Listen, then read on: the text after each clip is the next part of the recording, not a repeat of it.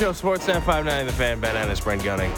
Nice little start for your Toronto Raptors. 1 0 after a 97 94 win over the Minnesota Timberwolves. And Darko Rajakovic, he's 1 0. Coach Darko, yeah. I know And- who you're talking about. It's like, it's not, it's not Antetokounmpo. Like, it's Rajakovic. No, the thing about a Tentakumpo is there's like there's a rhythm to it, and I mm, I'm just not ready. We'll Okay. get there. All right. Win? Hmm, should I put a win total on it? When they win 43 Oh, games, yeah. maybe when they higher. surpass last Yeah. year's total. Yes, 42nd win. Let's do that. Okay. Coach Darko. All right. Uh, yeah, Raptors had uh, 27 assists on 36 made field goals. Should, so there we- was. should I maybe ask Alvin if that makes me sound like a hack? Because when you tell, I feel like You don't have to ask him. I can tell you. Yeah, no, it makes you sound no, like but a I hack. don't. I don't care what you think. Okay. as much. Yeah, no, that's No, I fair. qualified it at the end. No, there. that's that at all. All right, uh, but yeah, they had a bunch of assists, and Pascal was six, Scottie Barnes had five, and Dennis Schroeder had had seven. That's one of the indicators that this team is Team sharing ball. the ball a little bit more. And Darko Rajakovic, Coach Darko, as you may know him, after the game talked about, hey, yeah, no, we're we're still acclimatizing to this new way that we're going to play offense, especially in the half court, because half court was ugly. Guess what? Yeah. Raptors half court offense is never going to look beautiful. I, mm-hmm. I, I find it hard to believe they're going to be an above average half court offense. It looked pretty damn similar, though, to a year ago as far as its efficiency. All good, though, because they played great defense and scored in transition. It is a growing process in in playing the way that Darko Rajakovic wants them to play, but it's good as far as getting the equity of one win in the bank that there are not questions already about whether this team can do it. I would say it's also pretty important for Dennis Schroeder, the face of what little turnover there was mm-hmm. in on this Raptors team, to come out of the gate as strong as he did. Eight is seventeen from the field, four of eight from three. Not that like people would already start comparing his performance to Fred VanVleet's, but I will do it. Uh, he's making so much less, and he's through one game providing just as much as the Raptors could have expected out of the point guard position. Yeah, I made the point just stylistically how different it is. I mean, Fred and Kyle played one way, and Dennis Schroeder plays the game a very, very at a very, very different speed. Just from that standpoint alone, it, it jumped out. You know, the more I was thinking about it, the Timberwolves are kind of the perfect team for the Raptors to play on on opening night. They are good so that the win feels, oh, Yeah, hey, that, you accomplished something. That's playoff team. They have, uh, you know, Team USA guys and KAT and Anthony Edwards, and you feel good about it. But it was also that if the result went the other way, you could say, ah, you know, they're a capable team, but they're also gettable. Like that is Yeah. a gettable team, as you saw. They were able to take advantage of it. So just from a scheduling standpoint, it was really the needle was threaded perfectly for you, and you took advantage of it because that that team it also had.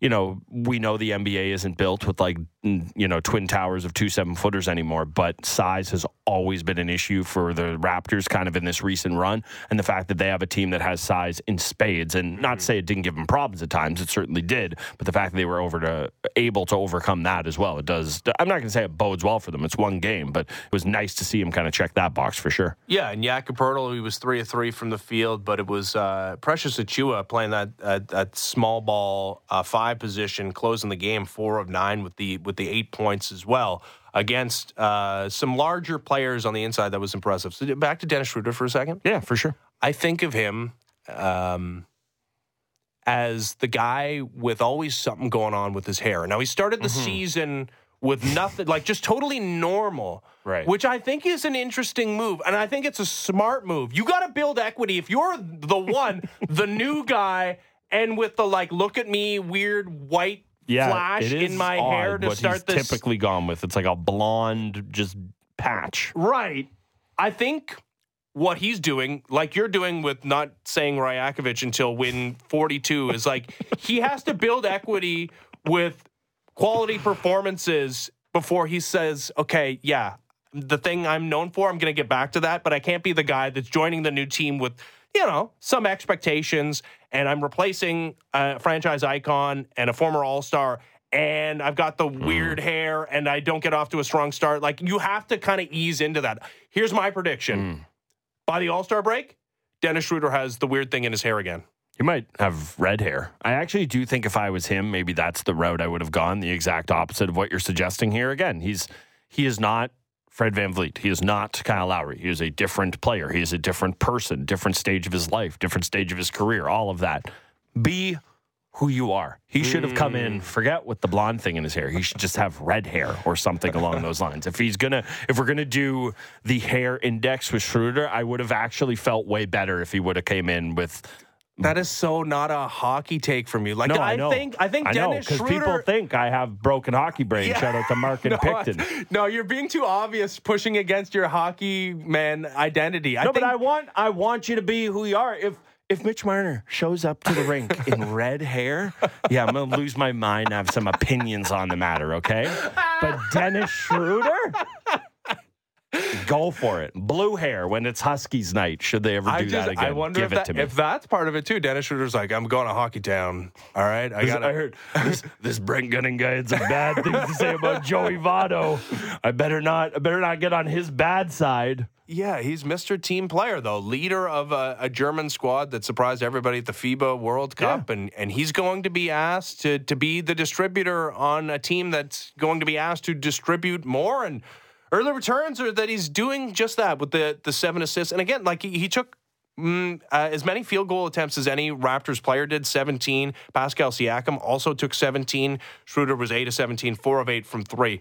Pa- uh, Pascal was great uh, from 3 as well. He was 3 of 5. But it didn't it didn't feel at all like Schroeder was looking for a shot. There was like maybe one time in transition where he took a 3 that I was like, "Oh, that's not necessarily in rhythm," but just overall it felt like the offense came naturally to him. Yeah, no, it didn't feel like he was forcing anything. Uh, with Siakam, it felt like, and again, we'll talk to Alvin in a second here. He'll have, he'll have a little more insight on this, but the idea of, you know, it felt like Pascal still had to be that guy to kind of bail the Raps out when they got late in shot clock of him having to force up a bad shot where it felt like other players were just getting better looks. Now, part of that is that's what happens when you're the lead dog on a team and you have to deal with the pressures that come with that. And we've had these conversations before. We'll have them again. But yeah, the, the 17 shots from Pascal and the 17 from Schroeder, they felt very, very different. And I don't say that as a knock on Siakam. That's what he's supposed to do is take the tough shots. You would have liked him to have made a couple more, but uh, yeah, them's the breaks in terms of field goals. Uh, Chris Boucher had uh, no field goal attempts because he didn't play in the game. Uh, he was a DNP-CD. After being big part of this Raptors rotation at the early stages, he is the odd man out. We'll see how long that continues, but uh, not in Darko Rajakovic's rotation to start the season. Time now for our insider. Brought to you by Don Valley North Lexus, where you can expect excellence online and in the showroom. Visit Don Valley North Lexus Com. Today's insider is Alvin Williams. You may know him from yesterday's Raptors broadcast, but also from the promo that runs nonstop. Scotty B, Spicy P. I, I can't I can't escape you, Alvin. You're on my television all the time. I hope I hope you don't get you, know, you don't get tired of me, man. Never. You know how that happens. No, no, no. I could never get sick of you uh, and that promo. Um, so early returns, uh, Darko Rajakovic's system and the idea that they're going to share the ball more and and create quicker passing. What what did you make of of the debut yesterday? Um, I thought they did an excellent job of you know trying to implement the style and the philosophy. And it's tough because once if you're used to a certain style for so many years and just the natural way the game is played and just the the psychology of players, it's not always easy to pass, pass, move, and things like that. But the Raptors did a good job, I think, in transition. They were looking for one another, and once you look for one another, you know people run harder, they cut faster, they do a lot of things to provide those outlets so passes can be made. So I believe they they're really committed to the system and the style, and I think they did a really really good job. And then at the end, they had the ball in the right people's hands to make plays and and things happen like that. So I, I thought they did a really nice job for game one. Yeah, this team's able to score when they when they get stops and they get out running. I mean, that goes for for a lot of teams in, in the NBA. I, I just wonder how how much different we expect the half court to look. And you know, they they had their issues there last night as well. And so much of the uh, what people point to with that is the lack of spacing. Kind of a weird thing to talk about when the team shot forty percent from deep, which we all would sign up for pretty pretty much every night. But do you think the lack of spacing is is going to hurt them again in terms of the half court offense, or is there something else you you see as a, an issue why the Raps might struggle there? You know, sometimes you know if you if your shooting isn't consistent. Although as you mentioned, the Raptors did they shot the ball well, and I also believe the shooting comes from, you know, in the past, you know, the Raptors just shot volumes, right? It's not the fact that they shot the right type of shot and the right person would take the shot. And every to my, in my mind, everyone can't shoot a three. If you're not a good three point shooter, then you shouldn't be the guy shooting the three. So I feel like if the, if the right people are taking a shot and that guys that can make the shots, but also again, if the Raptors can use their size and, and use their length and all the things that they've had, and that's their advantage, and they continue still to move without the basketball, any defense, you're going to beat a defense because they're not typically set to guard constant movement, constant screening, constant just cutting and things like that. So as long as they do that, they'll get those opportunities. If they miss shots, they'll still move in, get offensive rebounds, putbacks, and other opportunities. So I don't care who they are. If you give them two or three opportunities at a shot, they'll eventually make it. So it, it can be a part, but as long as they stay committed again to the style and philosophy, they'll still be successful, I believe. Darko Rajakovic has a, a, great resume, but this is his first opportunity as an NBA head coach. Is it is it important for the Raptors to to get some victories with this new system under a new head coach, considering the lack of track record? That there there there needs to be like the the the, the nightmare scenario is that things aren't working out very well and the new systems he's implemented are not resulting in the offensive flow that this team would like and then maybe you don't have the player buy-in like is is this early season are the early season results for this Raptors team extra important considering Darko Rajakovic is a first time head coach? Um, I don't know if they're extra important, but of course you want to win. It's so hard to win, you know, in the game. And once you get on that losing streak, and which it does, it does happen. It's the worst thing because you don't have a lot of practice time. You, you you don't have a lot of things where you can get back. You really have to learn on the fly and have to get break the momentum you know, the losing momentum, you know, during the game. So you, you don't want to get on that losing streak. But yeah, for for a young coach, it, it's important to you know stack up the wins, have the team believe. But I, I believe once again, it's his approach. The wins and losses are going to be there no matter what. But you know, his approach being consistent and every day delivering the message and, and his approach to the players if they lose three or they win two or they lose five and they win four you know he has to be consistent of his communication. You know, he has to be consistent with his philosophy and just how he approaches every day. Because if you don't, the players will pick up on that. And the last thing you want as a, as a leader for the players and the guys, you know, following behind is think you're a fraud and you're only good when times are going well and you just can't react to when things are going a little challenging. So I think more than just the wins and losses is Darko's approach day in and day out. Mm-hmm. Uh, I, I, really love the point you made yesterday, Alvin, during the broadcast uh, about the system and, and maybe one of the drawbacks. Because I, I think of a quick passing offense is, yeah, you're going to turn the ball over a little bit more. And the, the, Raptors did have 14 turnovers, but I hadn't considered the fact that it's tougher to recognize mitch, mismatches when you're just thinking about the next pass. Like, how do you how do you counter that? Like, how do you how do you make yourself aware of, of a potential mismatch when you're thinking about getting rid of the ball in a half a second? You know, it's hard. You're not really thinking of it. You're thinking of, you know, you know, they they preach with the point five offense that you're hearing a lot now is, you know, you catch it, you drive it, you either shoot it or you pass it. So it's not much time to really read when you have the ball. Like you really have to you know, understand what's the next progression. It's just like a quarterback. Sometimes you may a person may not be open right away, but you know where they're supposed to be, so you might throw it in that position or that spot. So it's very difficult to start picking and and and, and acknowledging different matchups that you may get an opportunity to take advantage of. As you saw in the game early on, Mike Conley was guarding, you know, uh, OG Anunoby. So if there was open those mismatches, so it's just hard. And I think as the coaching staff during the game, you have to identify that. So when the time is to call a half court play or just take advantage of it in a set play, then you can do that. But as far as the flowing offense, the read and react offense, it's very hard to identify because you're not really trying to identify the mismatches. You're just trying to beat the defense with your moving and cutting and your unselfishness.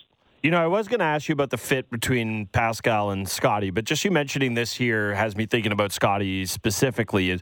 Is obviously, you know, a different coach is going to have a different way of doing things. But just hearing that, what do you think it could potentially do, be it good, be it bad, to Scottie Barnes' development? Because, you know, again, we've had this conversation about him of, well, you know, some people think the fully formed version of him looks like this. Some people think it looks more as a passer. Some people think it's more of a role man or a post player. If you want him to be that kind of big floor general, you know, obviously the the best possible version is like your your Magic, your LeBron type, and no one's putting that on him, but just that archetype of player. Does it remove his ability to develop some of those skills if he is in a system that prioritizes passing so quickly, where maybe he is not surveying the floor the way a typical kind of point guard or, or ball handler would? Yeah, I mean, I, I really don't think so. I think the skill development will come on his own, not not on his own, but him putting his own work in, and then you know when he gets the opportunities, whether it's a spot up three and you know off the dribble and stuff like that, it'll come in the offense because once again, it's a free flowing offense. It's a it's one of those organized chaos offense, like stuff like that. But you know, with Scotty in his rookie year, I made a comment, a comparison to Giannis Antetokounmpo, right? And it was I probably should have smacked myself in the face because it was very early, but I, I, I was I was saying it with the with the idea of saying he does it all, and you really can't put him in one spot of the floor. He could be a pick and roller. He can roll to the basket and catch lobs. He can actually be the ball handler and dribble. He can dive. He's not a great shooter, but he's he's learning the game and he's he's very skilled. So when you have a player like that, you want to maximize his abilities, and his abilities is, is just not one. It's one of those things where a defense you can't game plan for Scottie. It's just hard to game plan for him because he's in so many areas on the floor. Now, when he gets those opportunities, when he when he grows more and more his fourth or fifth year, and you want the jump shot to be more consistent, you want that outside shot to be more consistent, then that'll come. But I think right now you put him in positions where he can maximize his abilities, and I think this offense really can do that. Yeah, on the on the flip side of that, then you know, there's been again so much talk of well, how exactly do Pascal and Scotty fit? How do they mesh? Do you think an offense like this that does just prioritize that almost removes that question from the equation? Not to say they won't play off each other, not to say there won't be a two man game between them at some point in time, but do you think with just the ball moving so much, it kind of eliminates that as such a focal point or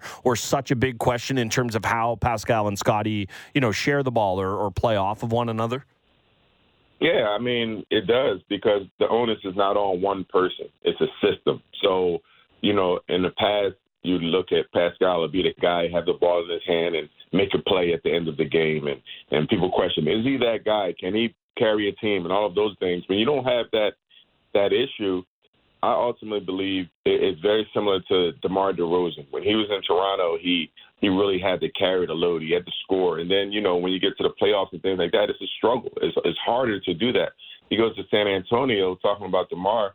I believe he truly became a better basketball player. Like the San Antonio system, who's is very similar. A lot of teams stole that style. You know, Golden State Warriors, moving the ball, pass the ball, things like that. DeMar became a much better player, and I believe the same thing with Pascal.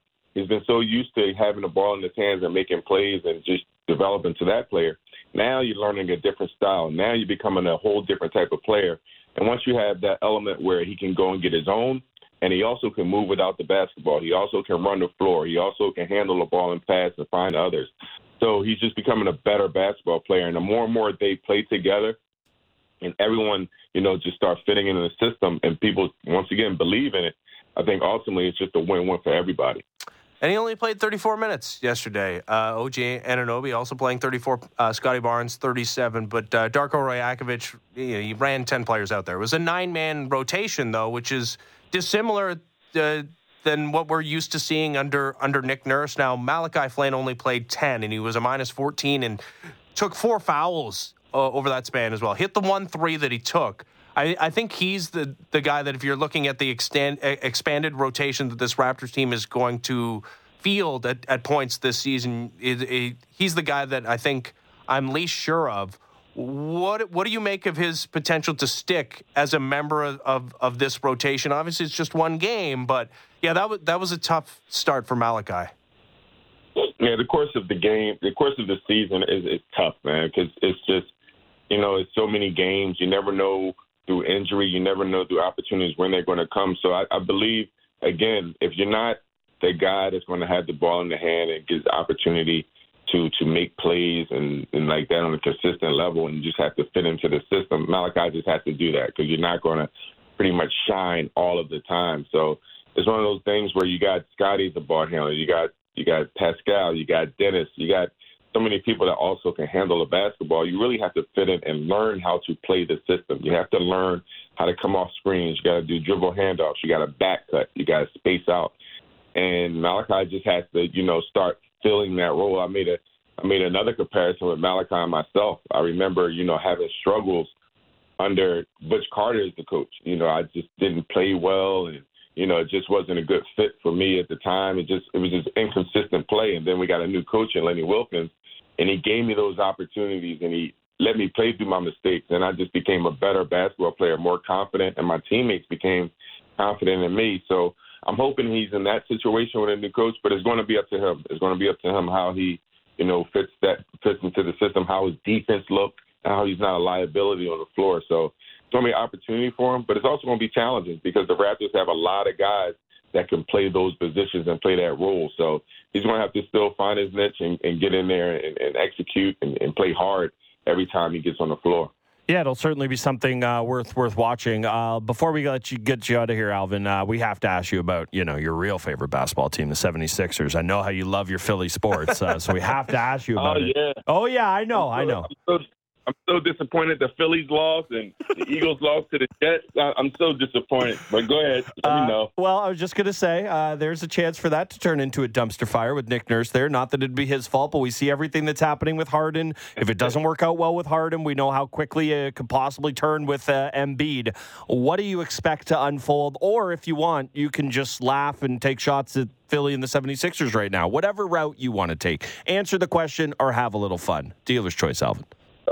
So, so I'll, I'll do it as a Sixer, as, as a Philadelphia resident, and the, the Philadelphia 76ers, they've been having these type of struggles for how many years now? You know, whether it's with Ben Simmons and it's it's all of the things. So it's something there that there's a lack of communication or there's a lack of structure where it's conducive to a players and management relationship. It's not it's never like the teammates, it's never the city, it's never it's always management. It's always something else with a player and they're just not happy there. And it's not just any player, it's it's their stars. You know, you make a lot of commitments to these guys. You draft Ben Simmons and you you you trade a lot for for for Harden and you just can't get it right. It's just one of those things and it's a lot of frustration there. But you know, the Sixers, they still have the big fella, Joel Embiid. They still have a young guy in Tyrese Maxey who's who's who's right on the edge of being a star. He he's a heck of a player that can change the game, and you have your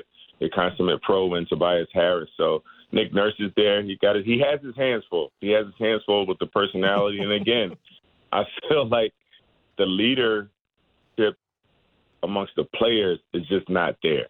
And that's the one thing. Like you got to have some type of leadership. You got to have somebody that's going to take accountability from the player standpoint before anything happens. And the players just haven't had that. They just haven't had someone that can galvanize that locker room. They haven't had anyone that can just take it by the bull by the horns and say, "All right, follow my lead." Maybe as Joel is. Well, I just don't know if he's that person. Well, I was just going to say maybe, maybe they should have paid Jimmy Butler instead of Tobias Harris, and maybe they would have had that guy in the locker room. Just maybe, Alvin. well, well, you know, maybe, maybe that that that that's a heck of a maybe because you know they offered Tobias the five year and only offered Jimmy Butler the four years, mm-hmm. and that, that would I think I think the other way would have would have been good. It would have been a much better because that was a hell of a team. Yeah, it was. Jimmy Butler there, that, that's a hell of a team, and that's a team that could have went to the finals. And that was on, you know, them played together for a half a year that year. They all got there on the trade deadline. So that that was that was something in hindsight, you know. And maybe if you didn't draft Mark, you know what? I'm not going to bash him. I'm not going to. I'll, I'll be quiet. Yeah, no, the, the, yeah, they could have won a championship considering it went down to a, a, quadruple rim bounce against the, the Raptors and Kawhi Leonard. And I mean, anybody that watched that series uh, obviously understood Jimmy Butler was the scariest guy on the court for the Sixers. But yeah, wave goodbye smartly. I'm glad to know that Philly fans are back though, Alvin, because I talked about maybe them getting soft the way they kept cheering Trea Turner, the the the, the Phillies shortstop when he was having the struggles during the regular season. They were so happy with everything that was happening during the Phillies season and then the postseason. And then I saw some videos of the Philly fans leaving the ballpark after their game seven loss. They're all the way back. They're back to hating that team and hating everything about Philly sports. Well, well, as long as they're not burning down his house like they was trying to burn down Mitch Williams' house oh after Oh, he gave God. up the home run to Joe Clark. So Joe Carter, Joe Carter. So you know, it's one of those things. Philadelphia, they're not going to go anywhere. They, they're going to mask. They're going to act like uh, wolves in sheep clothing, but they're truly, truly. Uh, yeah, the the Philly fan is gonna Philly fan. Uh, Alvin, always appreciate it. Thanks, man. Thanks for having me, guys. See ya. There's Alvin Williams. He was our insider, brought to you by Don Valley North Lexus, where you can expect excellence online and in the showroom. Visit DonValleyNorthLexus.com. Did you think we'd find anyone who hated anything more than me and Joey Votto on this show? No, And no, that no. that feels like a child's feud compared to Alvin's distaste for Philadelphia sports fans. I love it. I, I- truly do. No, and, maybe people are confused. They're like, Philadelphia is like, a, they, he hates all the Philadelphia. He loves Villanova, obviously. A former uh, Wildcat. But yeah, everything else, I could- Philadelphia, he hates. I could be wrong, but like up here when it's World Juniors or college age kids, we're a little nicer. Do you think maybe they're 1% nicer to Villanova than they are the 76ers or the Phillies? And that's I- why? Yeah, I don't think about them being as vociferous. Yes. Look at you. Thank you. Good job, buddy. Word of the day It was on my calendar. Okay. Uh, Dane Cook's Perfectly Shattered Tour is coming to Casino Rama Resort November 10th. We're giving away tickets all week long. To enter, all you have to do is tune into episodes of the Fan Morning Show. Listen for the code word, then text the code word to uh, 590 590. Today's code word is stand up. It's a couple of words, but stand up. Text stand up to 590 590 right now to enter for your chance to win. We will be giving away another pair of tickets tomorrow, but if you don't win with us, secure yours at ticketmaster.ca. So we've tried to talk about goaltending. We've tried to talk to, to scouts about goaltending. Let's talk to a goaltender about goaltending. I don't, I, I have to be honest. I don't know that that's a certainty there any more certain than we are, but we should try to get to the bottom of this. We'll talk to former first round pick goaltender Devan Dubnyk, uh, currently of uh, NHL Network. Next, as the fan morning show continues, Ben Ennis, Brent Gunning, Sportsnet 590, The Fan. Diving deep into Leafs, Raptors, Jays, and NFL. The JD Bunkis Podcast. Subscribe and download the show on Apple, Spotify, or wherever you get your podcasts. Fan Morning Show, Sportsnet 590 The Fan, Ben Ennis, Brent Gunning. Leafs, Stars, Dallas after 8 o'clock tonight. Couple more games to go on this season long five game road trip for the Toronto Maple Leafs. We assume it's Joseph Woll and net against Jake Oettinger, a couple of American fellas who know each other well. Uh, today on Sportsnet 1, 4 to 6, you can watch NHL Now with our next guest, Devan Dubnyk, former NHL goalie, currently NHL Network analyst. How's it going, Devan? Good, good. Thanks for having me. Thanks for doing this. Uh, saw you were wearing a uh, Buffalo Bills cap on, on the program the other day. Bills, big game tonight, Yep. Thursday nighter. How did you end up uh, as a Bills fan? It's not like you're from around these parts. No, you know what? I uh, I mean, I grew up in Canada, so I didn't watch a ton of football um, growing up, but just fell in love with it uh, after being down here. Kind of, you know, I'm a Vikes fan as well, just just from living there. Um, but just the last few years, you know, watching watching Bills Mafia, watching Josh Allen, uh, they're just such a fun team. I just kind of kind of fell in love watching them and, and uh, became a big fan. Yeah, that's uh, it's an interesting little two-team tandem you got Yeah. there. But yeah, I see the time you spent in Minnesota because I was thinking the same thing. I'm like, did I miss the Buffalo stint in your career? No, Yeah. I uh, I did not. So yeah, it's interesting. And uh, hey, man, I I always say like I there is nothing that makes me be more endeared. Well, I won't say nothing, but one of the things that most endears me to as an athlete is when they're just a fan of other sports. I love hearing that. Like I think sometimes we get so used to you guys consuming sport just in terms of the sport you play. But I mean, you know, I know Super Bowl parties are big. I know you guys have fantasy leagues, so it's just kind of funny. I think for a lot of people to think of you guys as fans of sports, not just athletes. Oh, absolutely, yeah. And I and and kind of going back to that, like I, I what got me really going on Buffalo was just watching Josh Allen play. Like I said, I love he is a big hunk. His his tough his toughness though. Like I I know they, they always talk about they hate when he does it. Uh, you know, he just doesn't go down. He goes he goes and runs, and he you know he's he's bigger than everybody on the field. Like he takes these hits, and they don't want him to take these hits because he's a superstar. But I mean, you just can't help it. The guy's he's nails. Yeah. I, I, assume that you're just mentioning you're also a Vikes fan because you're so beloved in Minnesota that you're not actually a sports bigamist, right? Like because you if you actually do like sports, you can't be like, I like the Bills. I know they're in different conferences, but you're like, no. I, I, like the Bills, but also the Vikings. Oh, the Cowboys are good too. No, I know, I know, I hate that, and my brother's a Cowboys fan, so I kind of root for them too. But oh my God, what are you talking about? I'm, jo- I'm joking. I'm joking. I I'm not joking about my brother being a Cowboys fan, but um, I mean, you, you have to, you got to cheer for the hometown team too. Yes. Like you got to, you got to root them on. But um, you know, I, I like watching the Bills more. Yeah, but Devan, I get it. You don't want to pay for a drink in Minnesota. I understand. Like you have to live in that community. I, I water the plants. I, I, don't know if you guys. I don't know if you guys watch Quarterback on on yes, Netflix. I did. You know, I I I really like got a big appreciation for Kirk Cousins after Too watching. Too nice, that. though. Too nice. He's so nice, and God, he endeared himself to me. I, am with you so much, but uh, yeah. And it's yeah. not like Patrick Mahomes came off as a jerk. Like he was amazing, and God, the, the amount no. of preparation. But yeah, I, I did come away with that thinking maybe Kirk Cousins a little too nice. yeah, yeah, fair enough. But I mean, God, like he's a, he's just that's who he is. Yep, he is who he is, and all right, let, us talk a little hockey because the Leafs are playing tonight, and there's there's goalie conversations to be had around this Leafs team because they've got a, a, young goalie of the future. They're hoping in Joseph Woll, who who's taken the reins here as the number one. Um, a former a third round pick, but they've got a guy in Ilya Samsonov who's a former first round pick like yourself, who they uh, acquired uh, off the scrap heap when the Capitals decided not to offer him a contract in restricted free agency. He performed super well. And then instead of getting the contract extension with the Leafs, he has to go on, he has to play under the one year arbitration deal.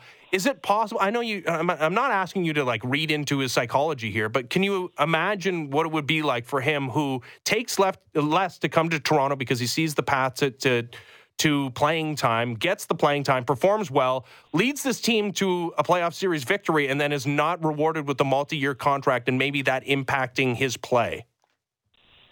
It, it potentially could, and that, that's something he's going to have to learn. Um, you know, there's these all these different things um, that you go through when it comes to the business side of it, uh, contract wise, and some guys handle it differently. I'm not saying that that's that's what's causing this at all. It, can it can add to frustration. Um, you know, if you if you are struggling a little bit, it can certainly creep into your mind. Um, you know, like when I different different situation, but when I signed my big deal uh, in Mini, I struggled a little bit at the start of the next year because I, I felt like I had to you know ch- change what I was doing because I got this new nice shiny new contract now, and really they signed me to continue to do what I was doing, not to change what I was doing and I kind of had to get over that hurdle mentally. So not the same thing, but it certainly can be frustrating. You know, this is his life and his career, and and uh, a big opportunity for him to earn some money.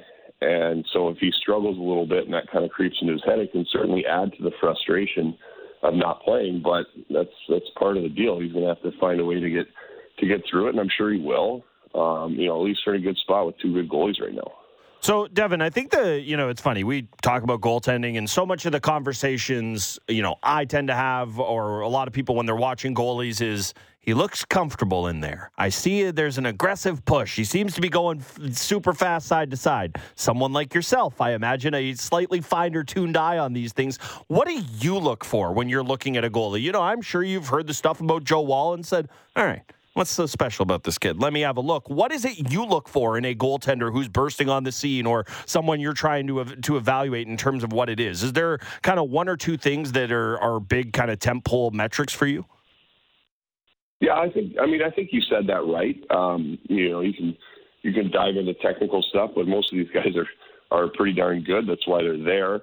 Um, I like to, just watching a guy and, and exactly what you said about Woll. Like, I mean, he was put into a really difficult situation last year in the playoffs, and he looked like he's in control. And that's that's what I like to look for is in control. Even if a guy gets a shutout, you can watch and see if he's if he's all over the place and rebounds are popping off of him, and you know he might just be playing off straight adrenaline and kind of lucks out a little bit. You know, he went in there in a difficult situation and was completely under control and looked like it was you know it was his game and he's continued to do that. And that sounds like what his teammates say about him. And that's and, and you know that's that doesn't you don't have to be a goalie to, to watch somebody and understand if that guy's in control of the game or if he's just kind of trying to keep up. And uh, and Woll certainly is in control. Uh, is it important for, for a team with two goalies that are kind of on similar wavelengths as far as perception to have a pecking order, to have a clear pecking order, to have the head coach say, "All right, well, you were our number one to start the season, and now you're not our number one," or is it is it okay to have what it seems like the Leafs have at this point, like two guys that are kind of going start to start? I think it's absolutely okay. Um, I think communication is huge. Um, and you know that's that's up to the Leafs coaching staff on on how they want to do it. But communication is a big part of it. So as long as both of them know uh, what is going on and kind of what the plan is, and whatever that plan is, like I said, that's up to the coaching staff. But I think as long as the communication is there and both guys know um, what's happening, and those things can change.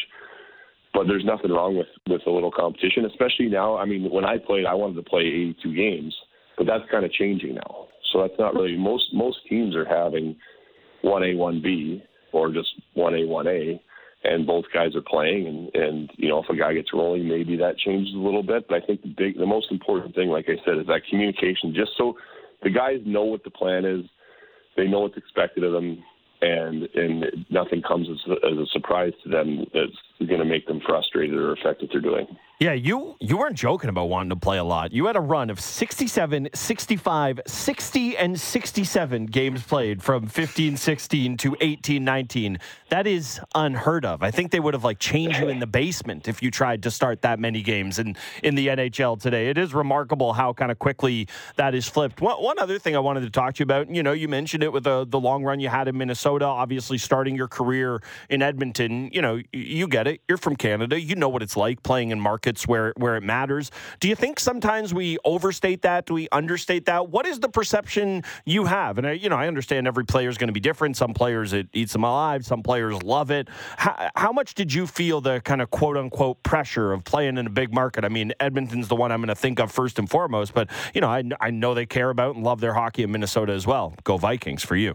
Oh, it's it, it, it's not far. It's not far off, or or just the same in many outlets. And is a whole different beast when it comes to to uh, their hockey team and caring about their hockey team. Uh, but it does, you know, it's I loved it, and it's there's some guys that don't. Some some guys thrive off of it. Some guys don't want to be a part of that, and that's just that's fine. That's that's a personality thing. That's how you are. Um, it, it is it's a little different, I would say, in Minnesota versus um, versus being in Canada. People are very, very dialed in in Canada to like, I mean, just about everything. You know, from from the neutral zone mm-hmm. forecheck to the to the breakout. Like, I mean, they're they they probably know your whole systems book, and you run into somebody in the mall and they want to talk to you about it, and it's not really what I feel like talking about on an off day. Uh, but I mean, it, it, the the passion there is incredible, and I absolutely loved my time in Edmonton. Um, the people there were great. You know, if you're just show people that you're you're a normal guy and sit down and have a beer with them and and talk, um, you know, I really appreciate it, and and uh, I enjoyed my time there. Minnesota's you know, I still I still can't really go out in Minnesota without being recognized, and it doesn't help that I'm a six foot six mutant. That's that part of it. Is lumbering around. yeah. Um, and then they they kind of look at that, and then they, they say, "Oh, that guy kind of looks familiar." Uh, but people are people are so uh, they're so kind, and they're and it, it, people there they'll just say, you know, "Hey, huge fan, love watching you play," and then kind of leave you alone, and it, and it's nice. My kids love it. Mm. I think my my little ones don't really understand. Still, my older one loves it. Um, but I'm kind of rambling here, but yeah, Toronto's a Toronto, Toronto's a different ball game, and and again, it can be can be a good thing or a bad thing. It kind of depends on on who you are. Some guys thrive and love it, and some guys don't really want to be a part of it. Okay, Devan, you're talking to two fathers who have uh, talked many times this baseball playoffs about Nick Castellanos' son reacting to him hitting homers. How cool is it as a dad when you're in front of your kids and someone comes up to you and is like, "Hey, you're famous. I'd like to talk to you. Like, I can only imagine what it must feel like. I know you're a professional athlete. Maybe it's old hat to you, but this is like a hobby horse of Ben and I's is yeah. feeling cool or like a respect, whatever term you well, want to put on it to our kids. There's never going to be any talk back, Obviously. I imagine, in the Dub- Dubnyk household when you tell your kids to do some chores after they see that. Yeah, well, they still don't do anything after oh, they see that. But no. um, my oldest, uh, my oldest, he's 10 now and uh, he was kind of the one that he was around. He was old enough when I was playing that he he remembers it all. And and uh, you know, my middle guy, he's turning eight in December. Um, he remembers a little bit. He doesn't seem to care as much, uh, but my oldest definitely loves it. Uh, especially like he's he feels he feels pretty cool at school. You know, if I'll go if I'll go drop something off oh, or, yeah. or volunteer in his class or whatever. And he's in fifth grade, but even even the last couple of years, you know, the older kids, I think the school the school goes up to eighth grade. Um, you know, and the older kids will will say hi to me or something, or say something to me walking down the hallway with him. He just mm-hmm. you can tell his chest chest pops out a little oh, bit. Yeah, he's got a little little swagger to the walk after that. So he he loves it, and it's it's pretty cool. It is nice to for dad to be uh, to be cool for sure do you pass down the tall gene? Like, uh, are we trending in a six? great foot, question. Six foot six direction for, uh, for boys as well. So, so my oldest is not is not that big right now, and it's hard to tell because he, we started him pretty young uh, in school. So he is he is like one of the youngest kids oh. in his oh. class. Um, he's not super heavy. My my middle, my uh, guy that's turning eight weighs more than he does, and that's not even anything against Nate, um, he's just a massive child. So the little, the younger, and then the younger two. We just had their, we just had their doctor appointments, and they're the youngest is, is like 98 height and weight percentile. Holy cow! So he's gonna be he's gonna be a monster, and it, it, he's got such a baby face that you don't you don't even realize it until he's around other kids his age because he still just looks like it looks like a baby, and then you realize he's a head taller than everybody else. 98th percentile. That's yeah. I mean, so what? So what? Hockey direction is that what we're looking at? Uh, if it's height and weight, yeah, I think you got to go like oh tackle. All, it's well, we're we're living in the states, so that's an option. Mm-hmm. you can go this. You can go the football road if you want. We'll see how he goes. He's actually a good little hockey player. Um, all three of them play hockey. Uh, it, it, honestly, you think hockey's intense in Canada? Just come on down to Minnesota, and it's it's multiplied. I know that's hard hard to wow. wrap your head around, but it is more intense in Minnesota than it was. I grew up in Calgary mostly, and I'm, I don't know if it's changed there, but it is very hockey is is not so in Minnesota. Yeah, it'd be nice if they you know return that franchise back to, to relevancy at some point. Yeah, get, man, we see so many Sunbelt franchises have success, and uh, yeah, they show up for the playoffs. Like that is a place, Devan. Like not to toot the Minnesota horn a little bit here, but like yeah, living in the hockey mad market that is Toronto, obviously that's number one market that deserves to have some some success here. But yeah, Minnesota, if you're if you're picking through the American markets that has a fervent fan base, it's yeah, it's a it's a shame that the the the Wild haven't exactly figured it out. No, it is it, it is too bad, and that's we were actually talking about that yesterday um, on commercials just in between. Uh, you know, Minnesota's not far off of Toronto of, of deserving uh, some playoff success. You know, it's been a long time. I was I was the last goalie to win a to win a playoff series there. It feels Yikes. like a long time ago because we're coming on ten years. Mm-hmm. Um, it's it, they deserve it. They're like the fans are so they're so passionate. Um, you know, it's a great and they're and they're always you know they're always good. I thought I thought Kirill was gonna was gonna make a big change there because you know when I was there, come playoff time, we kind of got snake bitten a little bit. We didn't really have a game breaker, and with Kaprizov, I thought that was going to be a, a, a change because he is a game breaker, and I mean it still might be, but I mean they kind of ran into a, Yeah, a that, wagon in that's a, that's a tough too. one. Like it's it's hard. Yeah. yeah. Yeah, yeah. Maybe try to to, to uh, match up against the team that doesn't have Jake Oettinger. would Yeah, be uh, my, my, al- also Right, but wrong wrong The city to take thing is, look at the West. Well, hold on, hold on. Wrong city to bring that to is the Leafs got snuffed out by the eventual Cup finalists for oh, I don't, I don't know a thousand years in a row. So I understand, but not a ton of sympathy up here, Devan. Just got to be honest with you. Yeah, no, no, I fair, fair enough, fair enough. It's it's such a hard. I mean, there's just you look around, every team that makes the playoffs is. I mean, look at like Seattle took out Colorado, and and I mean, look at the West, look at the East. You finish you finish top three in your division. You're, you're playing another team that's that you could you could play a hundred best of sevens against, and it might be 50-50. Like it's just so hard to win. mhm yeah, it's been extra hard for the Leafs though. Boy, finally uh, Yeah, won well, around though. One I. I said last I said last year I was really pushing last year. I said if they can just win in the first round, they're going to go all the way. And they won the first round, How'd that work and I was like, yes, they're going all the way. And then they didn't win another game. No, Yeah, that was yeah. I remember. Uh, believe me, I was- burned I right in the thought- I really thought that if they, I really thought if they got over that that hump of, of that, kind of like how Colorado did. That's that was where I was going with it. It Mm. was like Colorado couldn't get past the second round, couldn't get past the second round. I'm like, if they can just get past the second round, they'll do it. And they did it. And I was thinking kind of the same thing for the Leafs. If they could just get past it and then stop talking about it, it's gone.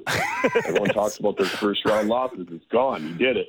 I know. How many different they're gonna take off. But how many different comparisons are we gonna make? Like Toews and Kane? No, that wasn't it. Oh, they're the the Capitals and like stubbing their toes so often in the postseason they're gonna break through. Oh, the Avalanche? Nah, it's yeah.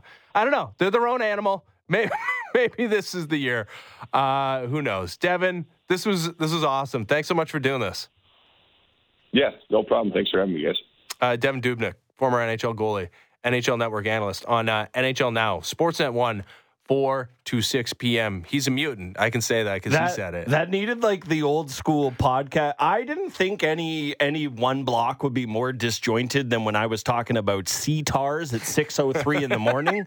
but somehow that was, and I loved every second of it. It needed the like. This is a free flowing conversation that will touch on many different topics. It's like that's what you just needed for that. We talked to him about his child, Yeah. the percentile of height and weight of his kid. The Minnesota Vikings for reasons. Yeah. I loved it though. Would Yeah. would do again. Yeah, absolutely. Yeah, he also touched on evaluating goaltending, and Oh, yeah. he Uh, said some things, but it sounded a lot like yeah, stop the puck. You know, he that- stops the puck. Let me tell good. you, if you stop the puck, good at that position. well, so far so good for Joseph Woll. He's stopped the puck. Uh, we'll see if he can stop it against the Dallas Stars tonight. Our, we uh, will be back tomorrow. This has been the Fan Morning Show. Ben Ennis, Brent Gunning, Sportsnet 590 The Fan. Good, morning.